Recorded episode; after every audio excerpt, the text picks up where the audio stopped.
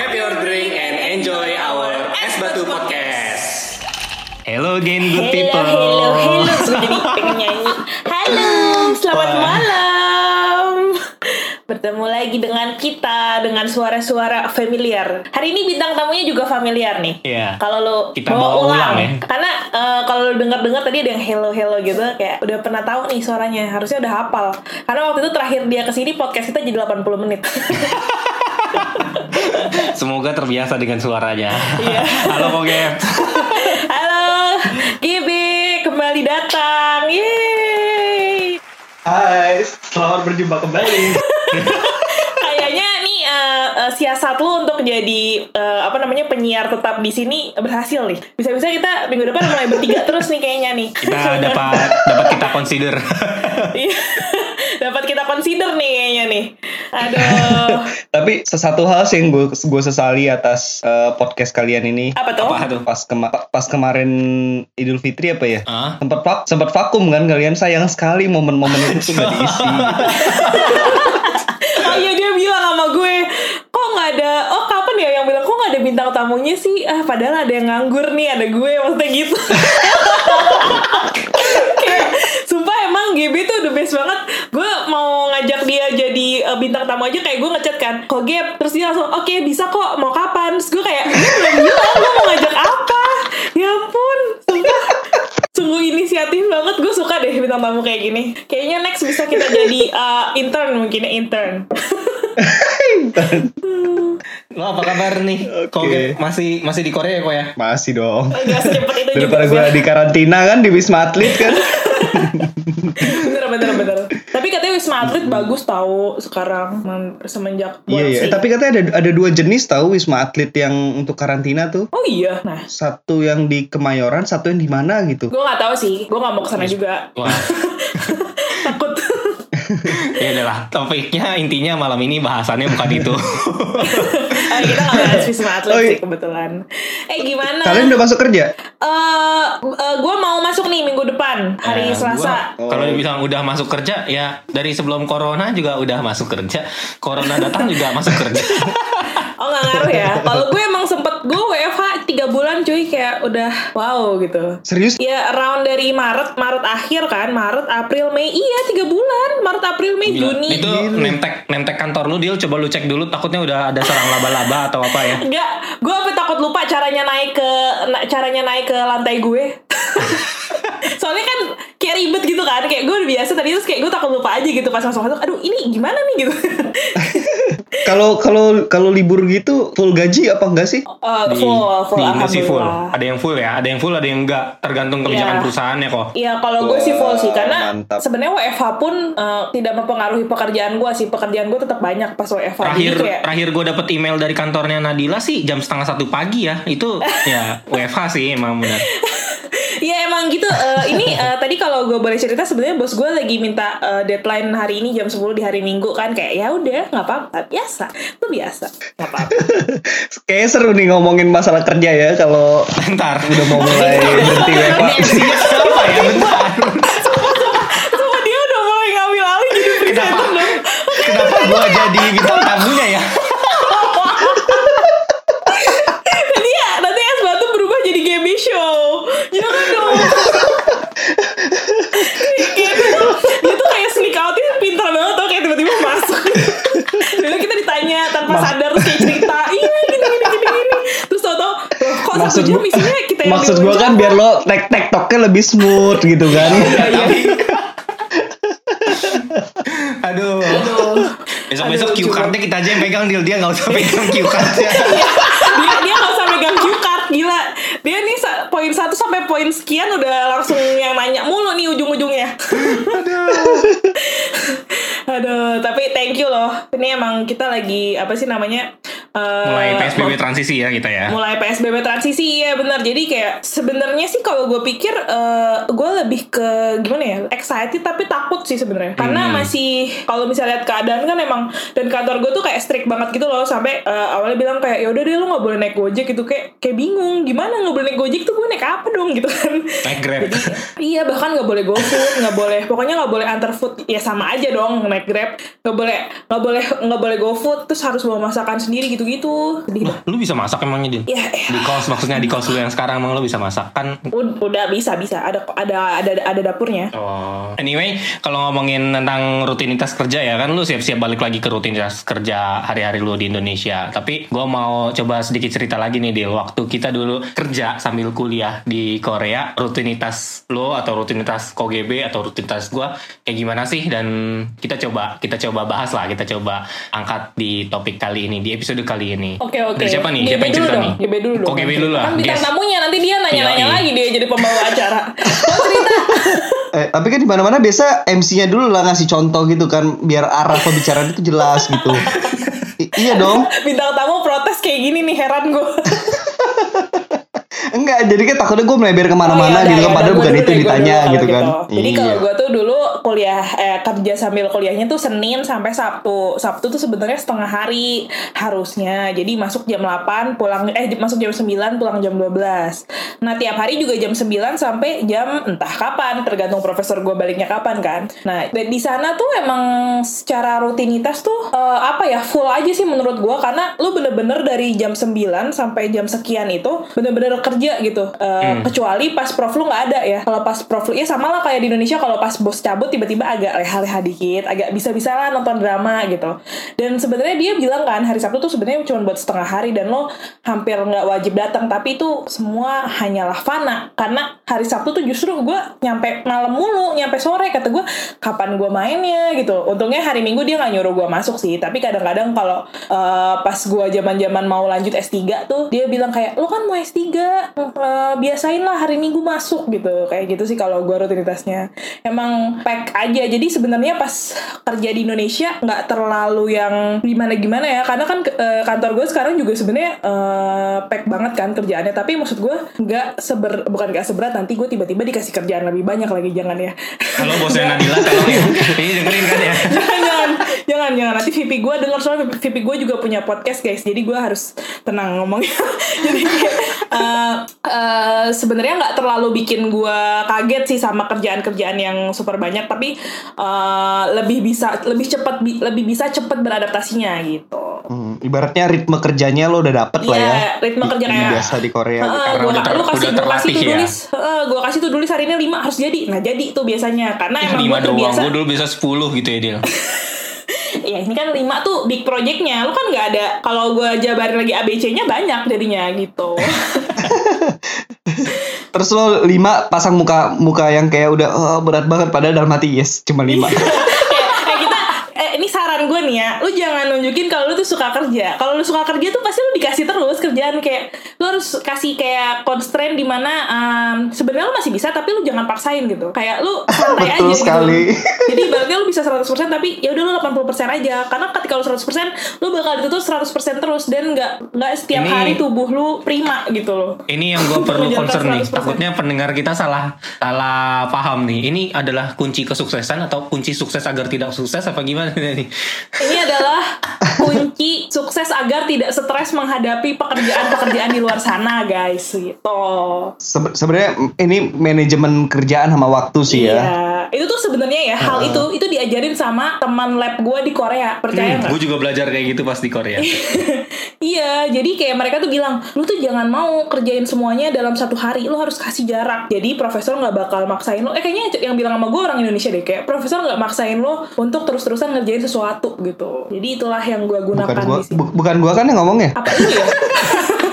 gue lupa soalnya antara lu sama Rando lupa gue pokoknya antara dua orang itulah temen gue yang ngomong gitu coba kalau lu gimana dong kok cerita nih gue udah kasih contoh Yang yang dulu apa yang sekarang nih? yang dulu dulu dong baru nanti yang sekarang Oh, yang, yang dulu dulu boleh boleh. Kalau gua sebenarnya eh, prof gua itu family man banget lah dia ibaratnya eh, cuman masuk kerja ya sesuai dengan jadwal kerjanya Senin sampai Jumat gitu kan Sabtu Minggu nggak pernah datang gitu. terpujilah prof anda ya Dan- memang Prof lu sih Biasa tuh datangnya itu dapat pahala sih banyak dia. Iya, gue gak nyusahin anak buahnya. Biasa biasa jam 10 sampai jam 6 sore udah pulang Iya. gitu kan. Tapi Tapi biasanya itu eh gua eh, misalnya profnya memang hari Jumat, Sabtu, Sabtu Sabtu tuh biasa kita masuk cuman masuk yang teman-teman seleb aja gitu. Biasa kita bersih-bersih Hmm, gitu. piket piket. Atau eh, atau pas hari Jumat sebelum Prof pulang biasanya kan kita ketemu kan ng- ngasih report kan apa yang udah kita kerjain minggu Iya. itu dan apa yang akan kita kerjakan gitu. Nah, biasanya Prof tuh langsung minta oh begini gini gini minta ABC. Nah, tapi biasanya itu akan diminta ditagi pada hari Seninnya. Jadi mau nggak mau ya lo hari Sabtu, hari Minggu kalau memang banyak kerjaannya ya mau nggak mau harus nge-lab gitu kan secara tidak langsung gitu Prof Oh, jadi memasang kondisi kayak seperti itu. dia gitu. tuh minta kerjaan eh minta minta tugas tapi lo harus ngumpulin hari Senin gitu jadi dan baru dikasih hari Hmm, Jumat sebes- gitu kan cerdas sih bener. Iya gitu. Sebenarnya sih memang nggak nggak selalu hari Senin gitu, tapi eh, kita kan kayak deg-degan gitu loh kalau misalnya tiba-tiba diminta Ditagih ya. kita belum siap gitu kan, eh, gitu. Kadang-kadang bisa juga hari Selasanya atau Rabunya gitu, tapi ya nggak menutup kemungkinan hari Senin akan ditagih gitu. Jadi lebih baik kalau bisa dikerjakan lebih dulu, lebih dulu gitu. Tapi memang tergantung kerjaannya sih kalau memang yang nggak selesai dalam dua hari ya nggak mungkin ya. Kita bisa kasih tahu pas Senin ditagih, iya Prof baru sampai tahap ini gitu nggak masalah. Asalkan Gitu. reasonable aja alasannya berarti. Iya betul. oke Prof gua tempat kerja saat itu seperti itu gitu. kalau yang sekarang Kalau yang sekarang, eh gue merasa malah kayak lebih mudah gitu loh. oh ya Lebih iya lebih mudah. Mungkin apa karena gue di tempat Sudah di tempat. iya mungkin maksudnya karena kayak udah terbiasa kali sama tadi kayak kata gue Iya, eh, kayak udah terbiasa. Kalau sekarang malah lebih enak gitu loh. Lo masuk jam 9, pulang jam 5 sore gitu. wah Nah, Gila. pulang jam Sehari cuma 7 jam berarti. iya. terus bisa bebas tuh abis Jadi itu bebas. wah gila sih Du- awal awal awal awal sih ya gua kan pikirnya kan ya biasa di Korea kan jadwal misal pulang jam 5 tapi kalau di lab kadang-kadang kan prof belum pulang belum pulang dulu gitu kan atau eh, kalau memang tiba-tiba ada kerjaan ya harus kerjain gitu kan kalau dulu kan sebelumnya seperti itu gitu kan tapi pas begitu mulai mulai kerja yang profesional ini dia kondisinya itu jam 9 sampai jam 5 begitu jam 5 lo bebas pulang jadi saat itu gua juga mempelajari situasi kan gue melihat karyawan yang lain ketika jam 5 mereka nggak peduli profnya masih di situ mau apa kerjaan belum selesai ya pulang gitu Karena judulnya sekarang buat buat bekerja ya, bukan buat Berarti belajar lagi. em- emang ada perbedaan Iya, betul. perlakuan pas lo emang udah jadi seorang yang profesional sama yang pas lo jadi mahasiswa kali ya. Jadi kalau misalnya emang pas mahasiswa, Iya. ya udah gitu loh. Emang lu butuh gua kan. Kalau pas profesional kan sebenarnya eh, kayak kalian saling butuh gitu loh. Ya nggak sih? Lebih tepatnya perbedaannya jelas di antara pekerja sama babu gitu. Iya. Enggak, soalnya kan juga kan kalau misalnya ada extra time kerja kan lo Dibayar. ibaratnya kalau iya dibayar kan. Jadi eh, bos tempat kerja itu nggak berani untuk memaksa lo untuk kerja lebih gitu. Karena nggak mau bayar lebih. Iya gitu. Nah sebenarnya sih gua eh, beberapa kali sih di di sounding terus lah sama bosnya ibaratnya kalau bisa sampai rumah istirahat sejam dua jam kemudian eh, bu, bu- apa tuh buka laptop nulis nulis gitu kan sejam dua jam habis itu istirahat baru besok kerja lagi. Gua awal-awal iya iya iya tapi kan lama-lama kan gue mikir gua nggak pernah kerjain sih tapi gue mikir kalau kayak gini caranya eh, dalam tanda kutip rugi di gua dong gitu kan karena kan gue udah capek di kerjaan tiba-tiba pulang kan pengennya enak istirahat santai-santai gitu kan Iya, nikmatin kehidupan gue yang lain gitu kan. Kalau di, di push seperti itu ya susah gitu kan. Gue pengennya ya ketika disuruh nulis pun ya gue kerjaannya ya gue kerjanya di kantor gitu saat jam kerja gitu. Iya sih, karena emang bayaran lu kan cuman segitu gitu kan. Bayaran lu kan cuma dari jam segitu sampai jam segitu. Kalau di luar itu ya harusnya lu yang lu dibayar lebih lah istilahnya gitu gak sih? Iya betul. Jadi makanya dia cuman ngasih eh, sounding gitu tapi nggak ngepush gitu loh karena nggak enak mungkin kali ya karena dia nggak bisa. Mungkin dia juga gak bisa, "Eh, Iya, tapi gue gak bisa bayar juga sih jadi Iya, ya udah," Mendorong gitu. secara halus ya.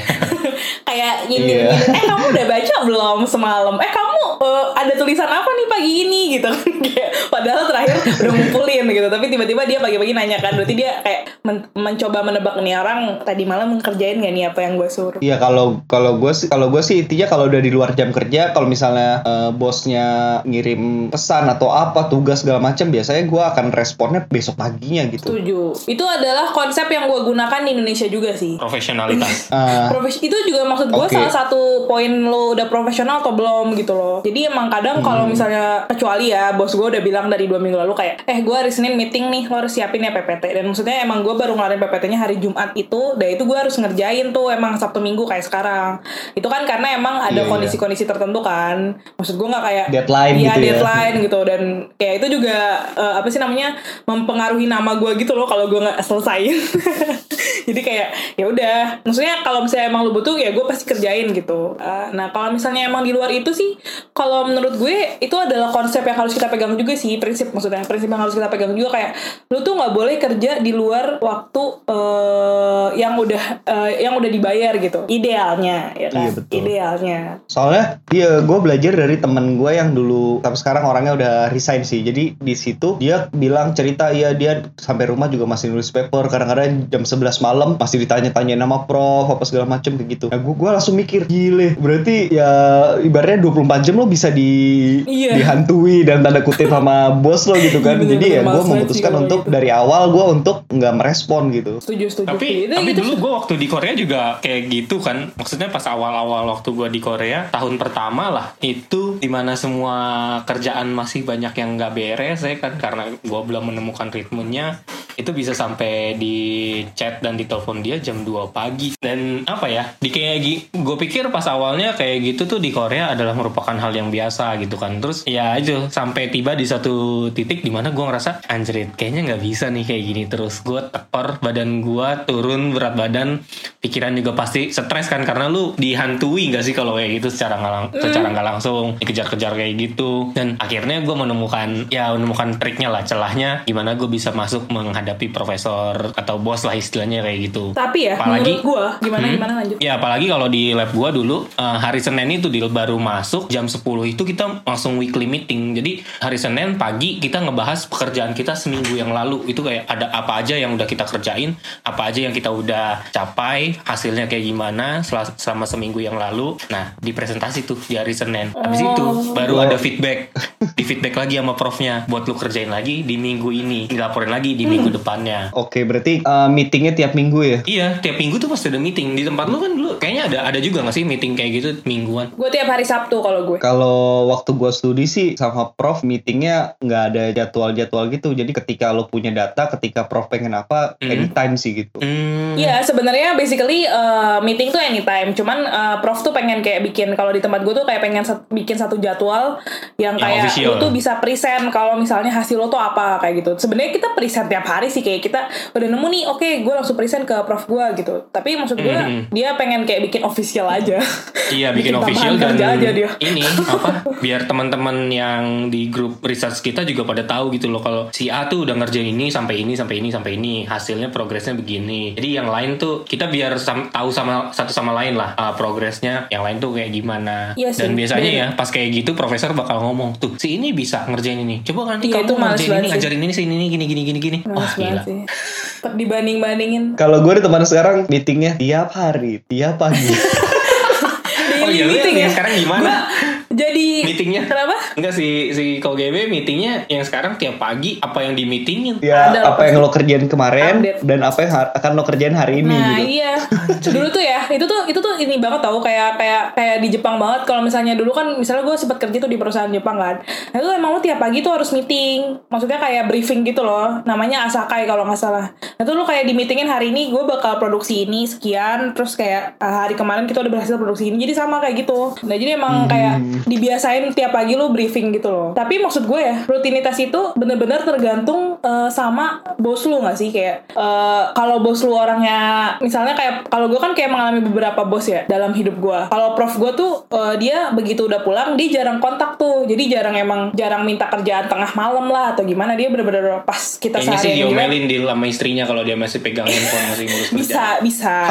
Dan karena emang dia pulangnya udah malam cuy. Kayak dia pulang jam 11 mau ngapain lagi jam 1 jam Eh, 2 pagi di ngesul. rumah gitu Ngesul. iya iya kan capek cuy kayak kita juga capek gitu kan. Dan dia juga udah maksud gue profesor gue waktu itu udah berumur juga. Nah kalau misalnya kayak gue sempet ada bos-bos gue yang di Indonesia eh, ada bos gue yang eh, dia tuh aktif kerja setelah jam 11 malam. Wah itu susah banget coy Wow. punya bos kayak gitu.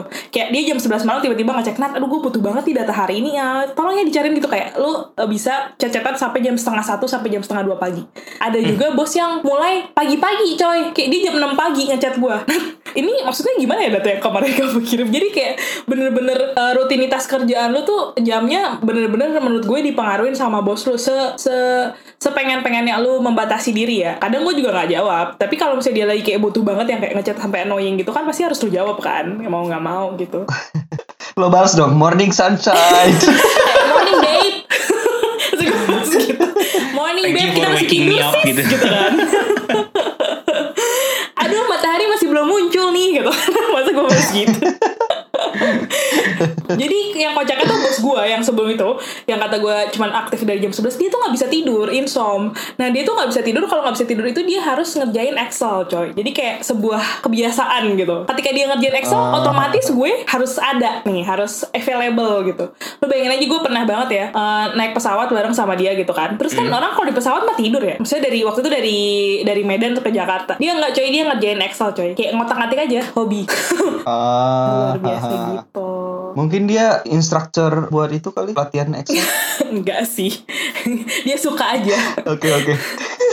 Oke kalau gua eh tadi balik lagi ke kayak tadi Nadila bilang kan di awal kalau misalnya kerjaannya dikasih 5 ya udah 5 gitu. Mm. Karena kalau kalau kadang-kadang kita idealnya kan pengen nggak ngasih yang lebih gitu kan. Sebenarnya Karena bagus ya kalau idealnya misal ya, kayak gitu. Iya, sebenarnya bagus Tapi gitu kan. Tapi ujung-ujungnya ketika lo eksperimen gitu. Kalau gua kan kebetulan kan lembaga riset kan. Jadi ketika eksperimen lo udah menuju kelar, tiba-tiba meet di tiap pagi meeting, nah yang lo harus laporin apa gitu kan, bingung juga kan. Jadi makanya biasa gua harus nge-split eh, waktunya tuh. Kalau enggak, gue bingung apa yang mau gue laporin besok paginya nih gitu kan. Dan biasanya kalau misalnya gue bisa kerjain, misalnya bosnya minta 5 nih, biasa gua kasih akan 6 atau 7, tapi 6 7-nya gue keep gitu loh. Oh, lu Oh, kerjain jadi- sampai 7 tapi Eh, bener, bener. yang lu Itu juga bener sih. sampai 5-nya doang gitu kan. Harus, Karena lu harus. tahu abis Iya, itu bakal gitu. dia minta 6 7 Itu smart. 8 dan sekiannya. iya tapi itu smart tau Iya iya iya itu itu itu penting banget sih. Iya, dan karena pas lu mau ngerjain, jadi eh pas lu disuruh udah kayak lu bisa leha-leha gitu kayak been there, done that gitu. Dan biasa juga kalau misal dikasih 5, 5-nya itu misal 100 ya. Nah, biasa gue ngerjain itu 120. Jadi ketika 5 5-nya itu juragan ngelihat pro- eh, bosnya itu ngelihat oh udah selesai nih. Terus kita ngasih lebihannya 20 ekstranya tapi bukan ekstra ekstra yang 67 ya, tapi 100 jadi 100 jadi 120 gitu ya. 20-nya itu jadi ngelihat oh ada tambahan data nih gitu kan. Jadi dia akan merasa lebih secara psikologis jadi kayak seneng gitu loh. Padahal lu nggak ngerjain lebih banyak tugas, hanya mem- hanya mempersempurnakan yang lebih sebelumnya detail gitu, gitu ya loh. kan. Iya. Iya, agree, agree, agree. Itu emang kayaknya kalau kerjaan pasti harus kayak gitu gak sih? iya. Kalau nggak capek sendiri kita kan. iya, makanya lo harus tahu kapan lo harus ngerjain, kapan lo harus enggak gitu loh. Tuh kayaknya sebenarnya hal-hal kayak gitu yang emang gue pelajarin di Korea sih sebenarnya. Hmm, tapi berguna Karena- banget selama di Kore- di, Iya, di parah, Indo lu parah, punya parah. kayak gitu berguna jadinya. Iya, karena maksud gue eh, mungkin gue nggak tahu ya waktu gue kerja di Indo tuh kerjaannya belum menurut gue nggak spek itu waktu itu. Jadi pas gue ke Korea kayak kaget gitu loh kan, wah anjir banyak nih mana kerjanya kan dari Senin sampai Sabtu terus terusan terus bener-bener yang kerjanya tuh nggak yang duduk-duduk doang gitu loh, yang bener-bener kerja lu nge-lab lu habis nge-lab lu harus bikin data eksperimennya, habis Hmm. Ya, itu lu tangan, ya, cari mata, ya, kerja iya, gitu kan. cari referensi ya ya ya badan ya kepala ya otak gitu kan lu capek semua lah pokoknya. Gue nggak ngerti sih. Gue masih ngebayangin dulu tuh. Sekarang tuh gue berasa banget ya. Gue kerja misalnya gue kerja nih dari jam 9 terus kelar jam 10 tuh gue rasanya capek banget. Tapi kalau dulu tuh gue bisa gitu jam 9 terus kelar jam se jam 10 jam 11 balik gue masih bisa masak buat besokannya. Terus gue masih kayak bisa ya? beres-beres.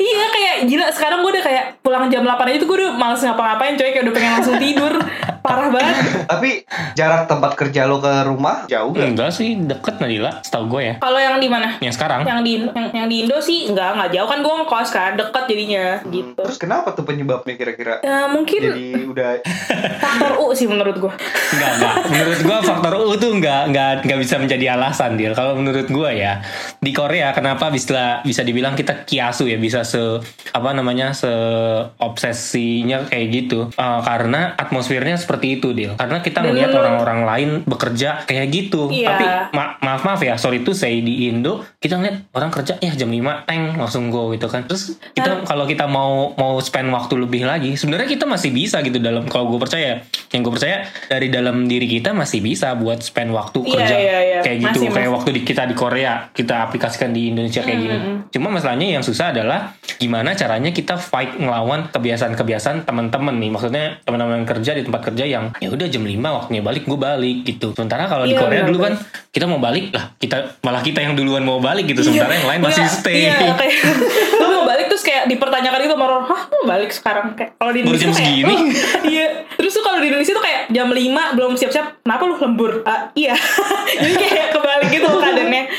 Menurut gue juga ya, ada faktor lain sih sebenarnya karena kalau misalnya di Korea tuh mau nggak mau lu lebih banyak gerak kan otomatis lu lebih fit gitu loh secara secara fisik ya menurut gue Ya. karena maksudnya gue kita dari pagi udah jalan udah dan, dan kita naik, pun waktu mau naik subway aja harus jalan kaki Iya, dulu. iya benar dan kita tuh di lab juga gerak kan. Maksud gue nggak yang duduk doang seharian. Ya mungkin itu yang membuat gue jauh lebih lemah sekarang karena kan kita sekarang di kantor ya cuma duduk doang mau ngapain gitu. Kayak lu pasti depan laptop gitu kan seharian gitu menurut gue sih. Enggak, enggak sih dengan gue.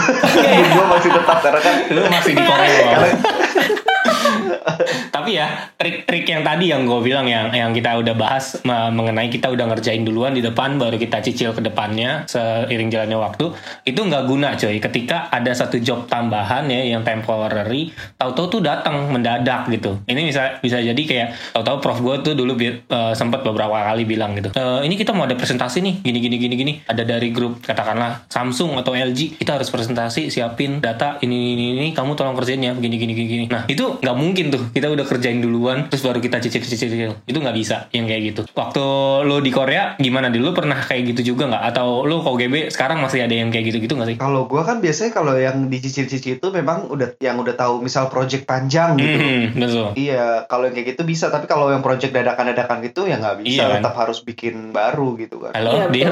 Iya halo. halo. Tadi gue mau jawab Mungkin Nadila- kayak eh, agak-agak eh, kalau misalnya kalau misalnya di gue sih eh, profesor gue tuh orangnya ini ya eh, impulsif. Idenya tuh impulsif gitu. Jadi kayak tiba-tiba dia kepikiran sesuatu.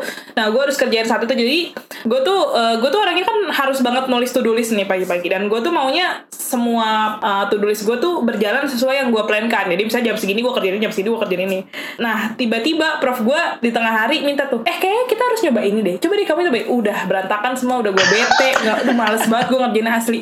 Karena eh, apa sih tipikalnya beda gitu ya. Gue nggak bisa kerja yang impulsif yang nggak ada plannya gitu. Gue tuh pengen seharian tuh gue terplan mau ngapain aja gitu. Jadi gue jelas mau ngapain aja gitu kan. Sementara lu gue punya profesor yang emang idenya tuh impulsif banget. Kayak tiba-tiba dia pengen nyobain ini kayak gitu, tiba, gitu aja lo tiba-tiba tiba-tiba. Penasaran, ya. kayak tiba-tiba penasaran gitu. Dan somehow gue selalu dapat bos yang kayak gitu sih sampai sekarang. Jadi gue kayak oke. Eh, mungkin lu harus harus ini Dil. Ada yang ada sesuatu dari dalam diri lu yang perlu diperbaiki.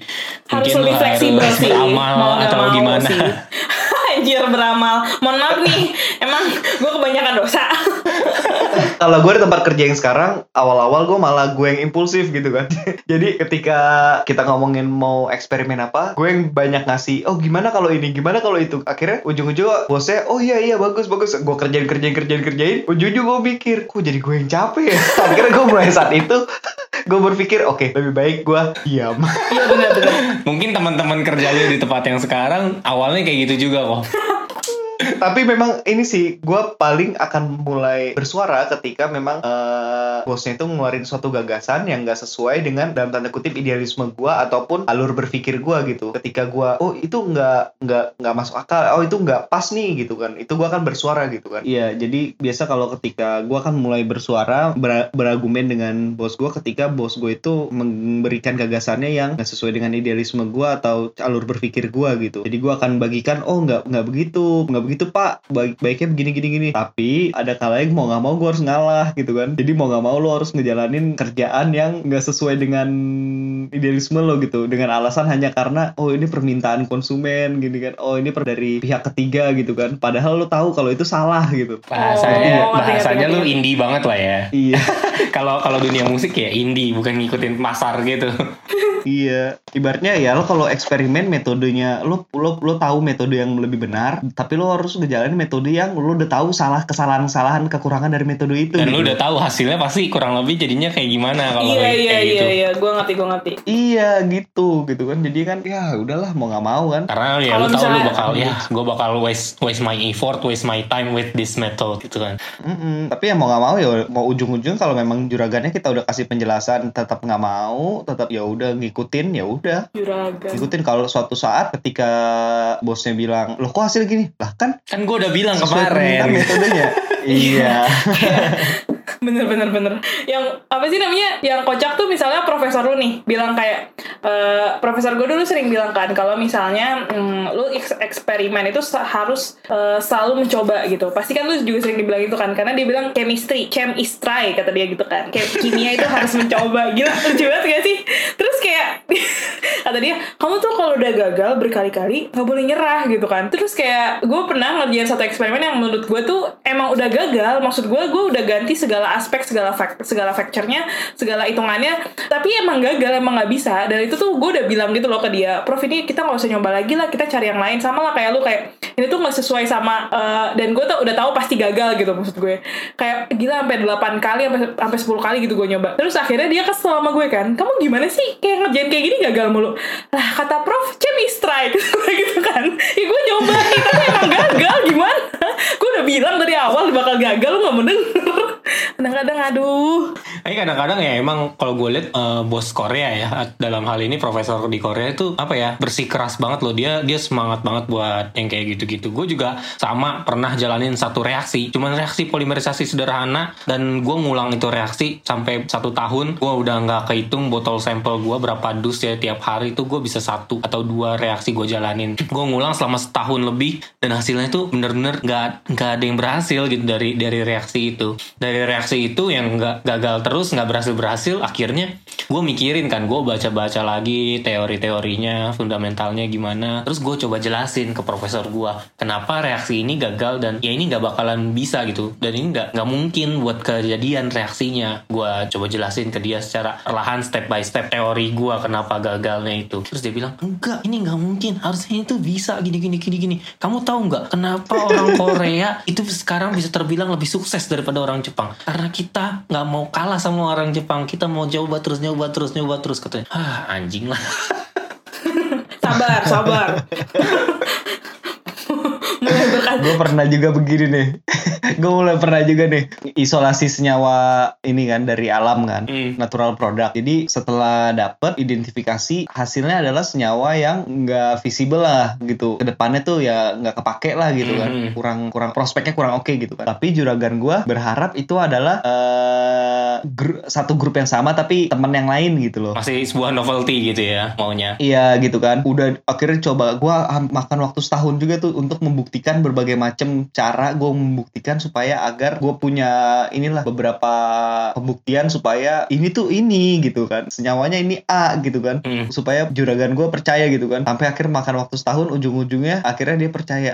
ya ampun dan lo butuh waktu setahun buat ngejelasin ke dia dong sumpah tapi ya, lu setahun Iya, dan- setahun dan- dia percaya dan- kan Iya, tapi maksud gue kalau seandainya waktu itu dari awal dia percaya, Hmm. gue akan bisa lari ke senyawa lainnya gitu loh. Hmm, nah kalau yang prof gue tuh lebih parah Ya, yang yang yang dia udah gue udah ngerjain ya satu tahun nggak berhasil. Terus dia minta anak S1 buat ngerjain reaksi itu juga. Enam bulan nggak berhasil. Dia minta dua orang postdoc ngerjain itu juga nggak berhasil. Dan ketika dua orang postdoc dua-duanya yang udah istilahnya jauh lebih ahli ya udah udah selesai S3 gitu kan udah titlenya udah postdoc ngerjain gituan nggak berhasil juga. Terus laporan ke profesor hasilnya kayak gini nggak berhasil. Terus gue begitu dia presentasi dalam hati gue cuma kata ya kan sama aja sama hasil gue yang kemarin gitu. Tapi di sisi lain lu, lu deg-degan juga kan kalau dia berhasil kan. kalau dia berhasil ya gue gue bakal dengan senang hati gitu belajar dari dia. Honestly ya kalau kalau dia berhasil ya gue gue bakal ini seneng gitu. Maksudnya oh sebenarnya tuh bisa gitu kan. Mungkin gue salahnya di mana gue akan cari tahu gue akan belajar. Tapi kalau kalau dia gagal gue udah menebak gitu loh hasilnya. Dan akhirnya setelah profesor setelah setelah dikerjain sama postdoc nggak berhasil baru profesor gue mengakui oke ini nggak bisa gitu. Tapi emang maksud maksud gue tuh kalau misalnya eh, apa sih namanya orang-orang di sana tuh emang kekeh banget gimana ya kayak keras kepala banget gitu. Lo nggak boleh berhenti sampai bener-bener nggak mungkin dikerjain gitu loh. Dan itu tuh menurut gue adalah sebuah nilai nilai berharga banget bisa lo bawa ke Indonesia coy. Kayak apa ya maksud gue di Indonesia tuh ketika lo kerja dan lo bisa dengan sabarnya mencoba mencoba menganalisa lagi atau enggak maksud gue gue gue merasa impactnya ke gue adalah gue jadi sabar ngerjain sesuatu ngerti gak sih lo? Jadi sabar jadi lebih teliti. telaten. Iya lebih telaten gitu maksud gue nggak gampang karena gue udah terbiasa di tempat supaya lu tuh jangan gampang nyerah kalau emang lu gagal sekali. Ya lu coba lagi ya lu coba lagi gitu loh. Ngerti gak sih lo? Kayak bukan yang kadang kan bisa mungkin sebelum itu gue ngerasanya kayak ya ini udah nggak bisa nih nggak mungkin ya udahlah nggak gue kerjain. Kalau sekarang tuh gue kayak bener-bener bisa ya udah gue cobain dulu deh kalau bener-bener nggak bisa baru gitu. Akhir at least gue udah membuktikan kalau ini nggak bisa gitu. Ngerti gak sih lo? Kayak bener-bener sampai kayak gitu. Iya, tapi lo perhatiin gak sih bedanya kerja di Indonesia dengan Korea ya? Kalau di Korea itu miskin perencanaan, yang penting lo jalanin. Sementara kalau di Indonesia, perencanaan itu dibikin sematang sematang-matangnya, tapi belum ujung-ujungnya belum tentu dilaksanain. Eksekusinya kurang Lo ya. perhatiin gak? Setuju sih gue asli. Iya gak sih? Iya, Iya lu lu kalau ngelihat beberapa lembaga atau departemen lah atau beberapa perusahaan gitu ya, kadang sampai meeting. Pasti lu pernah lah, lu lihat pernah nga- ngalamin namanya meeting sampai subuh kayak gitu. Sementara nanti pas eksekusinya pas ngejalaninnya, ah udah udah nggak ada tenaganya lagi gitu. Lu ingat gak di waktu waktu ini waktu dulu waktu kuliah aja cuman rapat himpunan ya, sorry to say, meetingnya bisa sampai jam 2 pagi, jam 3 pagi cuy. Iya. Tapi giliran sih, giliran eksekusi proker di lapangan nggak ada tuh sampai jam 2 pagi jam 3 pagi. Paling juga jam 2 siang udah cabut. menurut gue sih kayaknya orang di Korea tuh lebih mereka tuh ini loh kayak nggak mau buang-buang waktu gitu ngerti gak sih kayak yang penting tuh gerak dulu gitu kalau mereka tuh Kalau di Korea iya nggak mau buang waktu, tapi mereka akan lebih banyak membuang uang sih kalau menurut gue. benar benar Karena kan lo Karena menurut mereka uang Mencoba masih bisa gitu, dicari Pak. lagi kok. Heeh, nah tapi kalau di Indonesia kan kita keterbatasan kan, jadi ketika lo perencanaan, oh, iya dong kalau perencanaan Iya, nggak iya, matang lo iya, iya, akan buang-buang gitu kan. Iya makanya di sini kan konsultan tuh dibayar mahal banget kan lu harus menemukan cara paling efisien dan paling low cost di, untuk perusahaan itu gitu loh. Hmm, iya iya betul betul. Iya, ya orang waktu kuliah aja ya di Indonesia, lo untuk mau mulai penelitian aja seminar proposal, ya kan, bikin-bikin me- metode yang pok- pokoknya bener-bener harus matang banget nih gitu, baru lo boleh untuk laksanain eksperimen gitu kan. Hmm, di sini mah- kalau di Korea, Lu jalanin aja dulu, nanti kalau udah bagus baru lu tulis tuh latar belakangnya. iya begitu udah dapat data baru tulis semua gitu kan. Emang kalau di Korea emang karena faktornya mungkin ya itu karena mereka istilahnya buat research fundnya, buat dananya mengerjakan segala sesuatu itu ada dan lebih gitu kok. Kalau di Indo bener banget dananya cuman terbatas gitu, adanya cuman segini. Kalau nggak direncanain bener-bener nanti jadinya malah Habis, habis, gitu. gitu kan. Dan apa ya satu lagi sih yang gue perlu sampaikan untuk perencanaan alokasian dana ya di Indo itu kadang-kadang gini kalau orang di Indo kerja ya katakanlah dapat dana nih let's say 100 juta buat mengerjakan suatu project A gitu nah ini project belum jalan nih tapi orang-orang di Indo maaf maaf itu udah mikirin nih dari 100 juta nanti komisinya buat dia tuh sekian sekian sekian. Itu satu hal yang menurut gue negatif dan perlu dibuang. Dan apa ya harusnya logikanya tuh dibalik gitu loh. Lu jangan mikir hasilnya nanti dari gua ngejalanin ini gue bisa dapat segini segini dulu gitu. Udah dapat duitnya lu udah ngerencanain dulu duitnya yang buat lu dari 100 juta itu berapa gitu kan. Sementara menurut gua baiknya adalah ya lu kerjain dulu sebaiknya mungkin sebaik yang lu bisa. Baru nanti masalah fee-nya buat lo komisi buat lo ya siapa tahu ada hasil tambahannya lagi gitu dari yang lainnya dan apa yang lo cari sebenarnya kalau yang kayak gitu ya jangan jangan duitnya dulu gitu loh maksud gua enggak gak sih di, di Indo tuh banyak banget loh yang kayak gitu-gitu Iya iya iya iya, ngerti ngerti. Emang Jadi maksudnya malah orang berebut nyari project karena pengen nyari duit gitu kan, Iya. bukan nyari hasil hasil penelitiannya gitu misalnya Goalnya, dalam kasus ah, penelitian. jadi gitu. tujuan yang ditulis di proposal sama tujuan yang realnya itu beda gitu. Tujuan di proposal nih misalkan ya untuk melaksanakan kegiatan ini, ini dalam rangka bla bla bla gitu. Itu bullshit gitu. Sementara tujuan sebenarnya adalah untuk mendapatkan hasil duit dari lembaga ini biar saya bisa makan gitu. bye-bye lo besok hilang.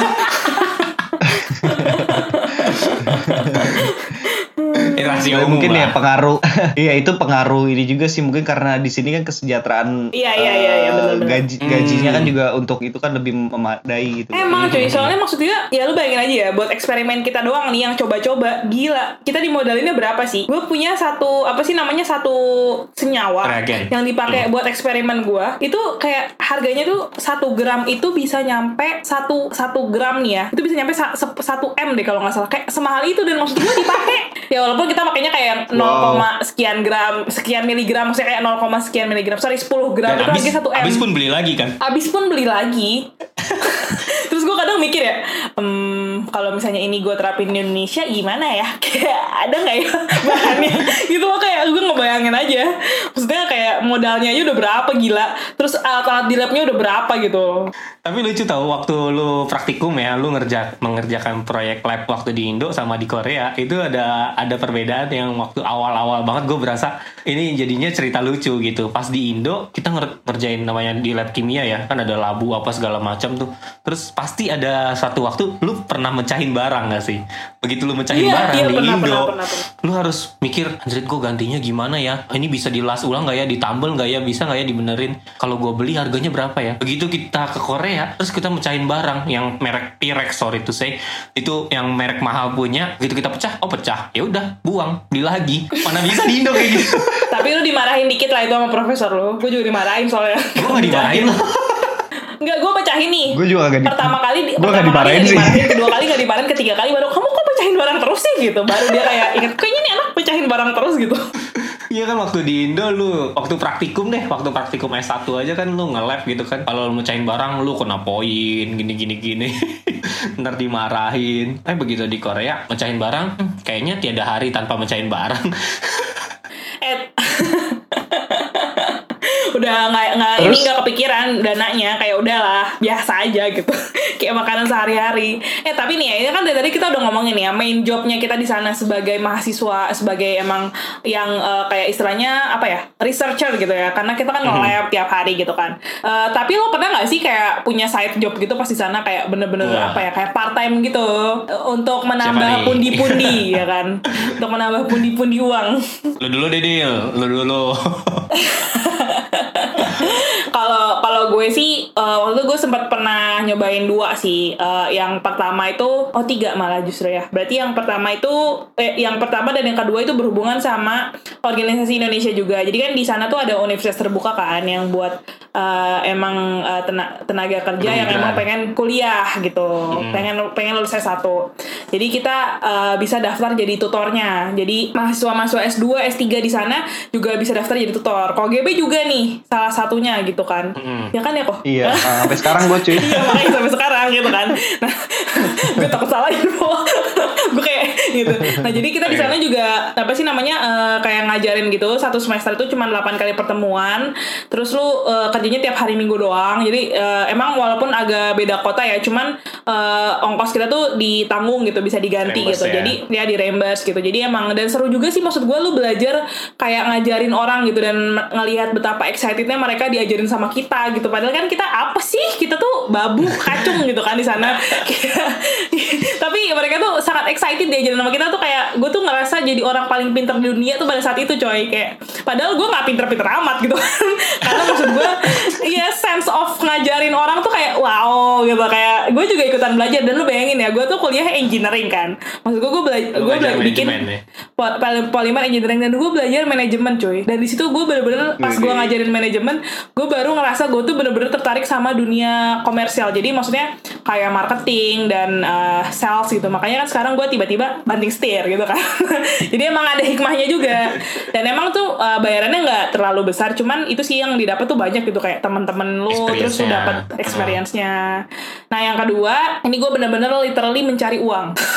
Ini- kalau ini tujuannya literally mencari uang kayak. Mau Jadi cari duit tuh- Dil? Mau cari duit ya? Iya mau cari duit. Jadi waktu itu gue jadi tukang cuci piring Di restoran Cina. Dan itu sumpah Namanya Mao. adalah eh, Iya namanya Mao. Dan itu adalah experience terunik gue sih seumur hidup gue Karena gue tuh orangnya sebenarnya nggak terlalu suka nyuci piring. Karena gue tuh agak kayak apa ya? Kayak kayak jijian gitu loh. Jadi kayak gue tuh kalau nyuci piring harus semuanya bersih gitu. Tempatnya tuh kalau cuci piring tuh harus bersih semua gitu. Jadi gue tuh gak suka kalau cuci piring tiba-tiba ada kayak sampah sama makan. Itu Oh jijik banget gue Nah terus kayak akhirnya gue nyobain kan. Pas gue nyobain eh ternyata enak lo nyuci piring. Lo gak harus mikir Tangan lo aja yang gerak Sumpah. Dan lo dibayar. Dan gue tuh sebenarnya bisa nyampe bisa dapat 10 juta. Lebih gede daripada eh, bayaran gue buat eh, kuliah gitu di sana. Kayak Dan lo gak mikir. Terus tuh sepanjang nyuci piring tuh lo cuma merenungi hidup aja. Kayak Ya ampun ternyata lulusan S2 bisa juga jadi tukang cuci piring. Kayak gitu-gitu loh. Ngerti gak sih lo? Kayak pikiran-pikiran Ya. sampah yang gak perlu dipikirin. Nah, Ngapain itu lu mikirin kayak gitu? sih. mendingan gue mikirin "Eh, besok gue mau masak apa ya? Ah abis ini bebek yang gue bawa pulang dari restoran ini mau gue masak apa ya? Gue mikirinnya kayak gitu.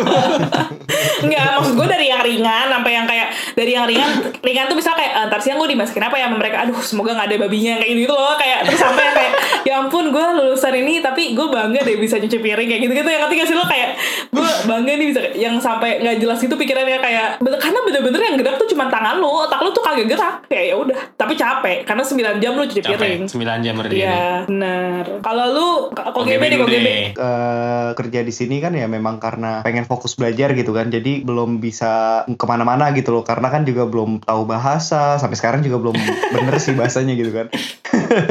Dan juga memang belum banyak link untuk kerjaan part time gitu kan. Jadi ya gue belum bisa dapet kerjaan itu gitu kan. Tapi begitu istri gue datang nah gue udah mulai itu tuh pengen fokusnya ya udah ketika lo hari libur ya lo bersama keluarga gitu. Nah tapi gue tetap mau ngambil saat itu gue mau ngambil part time di universitas terbuka karena memang gue pengen eh, salah satu passion gue gitu loh ngajar gitu kan. Gue pengen di satu sisi di sini gue penelitian tapi gue senang ngajar. Nah jadi gue ngambil di universitas terbuka itu gitu kan ilmu komunikasi. Kebetulan memang juga jurusan ilmu komunikasi itu dulu tuh gue pengen banget ngambil jurusan itu gitu. Jadi ketika gue ngajar di universitas terbuka ini sekaligus gue belajar gitu kan. Karena mau nggak mau kan ketika gue mau ngajar gue harus belajar dulu gitu kan materi-materinya gitu. Iya benar. ya selebih, Jadi kita- selebihnya itu itu sih. Tetap harus belajar dulu ya. Nggak mungkin kayak tiba-tiba datang nih langsung sok pintar gitu nggak mungkin sih. Karena kita kita tuh sebenarnya tutor bukan dosen jadi kayak kita cuman kayak dapat bahasannya terus kita ngajarin gitu kan Lu udah belajar duluan Iya, aja. ibaratnya iya cuman lu udah belajar fasilitator duluan aja. lah. iya fasilitator gitu ingat Iya. bukan dosen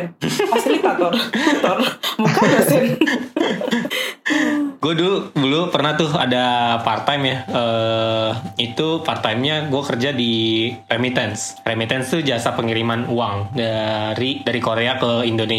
Jadi sebenarnya kerjaan itu eh bisa dibilang gue kayak SPB, sales promotion boy gitu. Karena kan mereka eh sebenarnya aplikasi gitu berda- ber- berbasis aplikasi jadi bisa ngirim uang langsung lewat handphone lu. Cuman karena ini menyangkut finance ya menyangkut keuangan kayak gitu, ada hal-hal yang harus diverifikasi. Nah, makanya eh, buat customer-customer yang mau mendaftar ini buat ngirim dua, buat ngirim uang itu eh, agak ribet nih verifikasinya. Nah, tugas gua itu adalah membantu mereka buat verifikasi data kayak gitu-gitu. Terus gue juga harus nawarin ke mereka, Mas, gini gini gini udah udah, udah punya ini belum tahu ini belum. Cobain ini Mas buat ngirim uang ke Indonesia, sayang anak Mas, sayang istri gitu-gitu gua. Gue tiap uh, tiap jadi minggu. Lo udah ini ya udah jadi sales sejak dini ya? Udah jadi sales gue sejak dini. Jadi gue tiap minggu ketemu sama teman-teman apa pekerja Indonesia yang ada di sana. Gue wah gila. Apalagi eh, banyak kan kan pekerja di sana orang Jawa ya. Itu cukup melatih berbahasa Jawa gue kemampuan gue berbahasa Jawa kadang-kadang bagus ya. Iya dia langsung nanya loh mas masnya wong Jawa tuh iya pas aku neng Jawa patang tahun toh. Gue cuma membahas bahasa Jawa. lo di Jawa juga gak pernah ngomong bahasa Jawa gila. Anjrit lo mau menipu orang ya demi namanya juga sales dia padahal, padahal kali padahal kalian sampai sekarang juga masih di Jawa kan Oh iya Jawa Kita Barat. Jawa Kita Java Island Bener banget Iya. Jadi apa gue hampir tiap minggu ketemu orang-orang pekerja kayak gitu. Terus bahkan ya kadang-kadang sampai sekarang itu masih ada yang suka ngechat eh, Facebook gue karena Facebook atau WA gue. Oh gue WA, WA sorry. gak buka Facebook kali Gue buka WA. WA gue kan kemarin sempat masih pakai nomor Korea gue kan. Nah nomor Korea Ah. gue itu istilahnya jadi nomor CS-nya juga lah gitu. Jadi kadang-kadang mereka kalau ada kendala teknis tanya ke gue. Terus begitu gue udah nggak kerja di sana lagi, gue ini aja langsung, "Eh, mas maaf saya udah nggak kerja di ini lagi. Mas langsung silahkan hubungin ke Facebooknya ini aja. Gue kasih linknya. Udah. Tapi Masih masih ke bawah ya Iya masih masih banyak yang suka nanya gua pas kemarin itu. Tapi apa ya sekilas kerjanya mungkin lu lu kira gampang gitu ya. Tapi gua ngerasa pas kerja kayak gitu capek juga loh ternyata. Karena lu ngomong hal yang sama berulang-ulang ke puluhan orang dari pagi sampai malam. Itu gue jaga di restoran Indonesia yang ada di ini di Nampo. Gue jaga di resto situ dari pagi dari jam 11 lah, jam 10 jam 11 gue jaga. Gue makan di situ, makan siang di situ, makan malam di situ sampai itu resto tutup baru gue balik. Hampir 12 jam gue kerja Luar biasa ya di weekend. tapi standby stand, standby aja berarti kan Iya, standby. Gue bawa charger tuh udah udah pasti gue bawa charger. Kalau lagi sepi gue mainan handphone. Kadang gue ngobrol sama ownernya. Sama sih Iya, terus apa? eh, kadang ada yang lucu-lucu gitu, ada yang gua ini apa ajak cerita gitu kan. Nah, sampai yang ada yang anak-anak kapal kayak gitu-gitu, kadang juga cerita tuh, yang kayak kasus yang kemarin itu loh, tahu nggak? Yang lagi yang lumayan sempet rame itu, yang iya iya kapal Cina Iya, ya yang kapal Cina gitu. Pas gua Yang kayak Katanya mereka gak dikasih manusiawi gitu ya Hmm, nggak perlakuannya nggak manusiawi gitu. Kadangnya gue gua ngerasa pas ngeliat ngeliat pas gue ngeliat yang berita itu, gue kayak kayak langsung keinget yang pernah gua jajakan jualan gua pada saat itu gitu loh. Anjir. i- Jadi inget customer lo Iya, ya. gue jadi inget customer gue gitu. Terus pas gue pas gue inget-inget lagi ya, customer gue, iya sih memang kadang kasihan loh. Karena mereka kenapa? gue kasihannya satu, mereka tuh dari daerah gitu loh, mostly dari daerah. Iya iya benar. Mostly dari daerah dan eh, umurnya tuh masih pada muda-muda cuy. Gua um, pas gua kerja Iya, kayak iya. gitu, katakanlah gua gua umur berapa ya? 26, 27 pas gua kerja itu. Terus mereka yang gua ituin, yang gua jadi customer gua, itu mereka masih umurnya kan gua ngeliat KTP-nya kan karena gua harus verifikasi datanya. Umurnya masih 20, 21, 19 gitu. Masih muda-muda terus udah harus kerja kayak gitu, keluar. Terus gua kalau ngeliat dapet mereka dapat perlakuan kayak gitu di kapal, ha- jiwa jiwa gua kayak teriris cuy. Jai, teriris Jai. Luar biasa loh. Gue kalau masalah sales kayak gue pernah juga deh kecil-kecilan. Di mana mungkin Na- mungkin Nadila pernah jadi customer gue, tapi gue lupa sih pernah apa enggak. Apaan sih? Tapi enggak, ya kecil-kecilan sih. Kartu telepon tuh loh. Gue tahu nih, ini banyak banget nih. Line phone ya, line phone, SIM card. SIM card.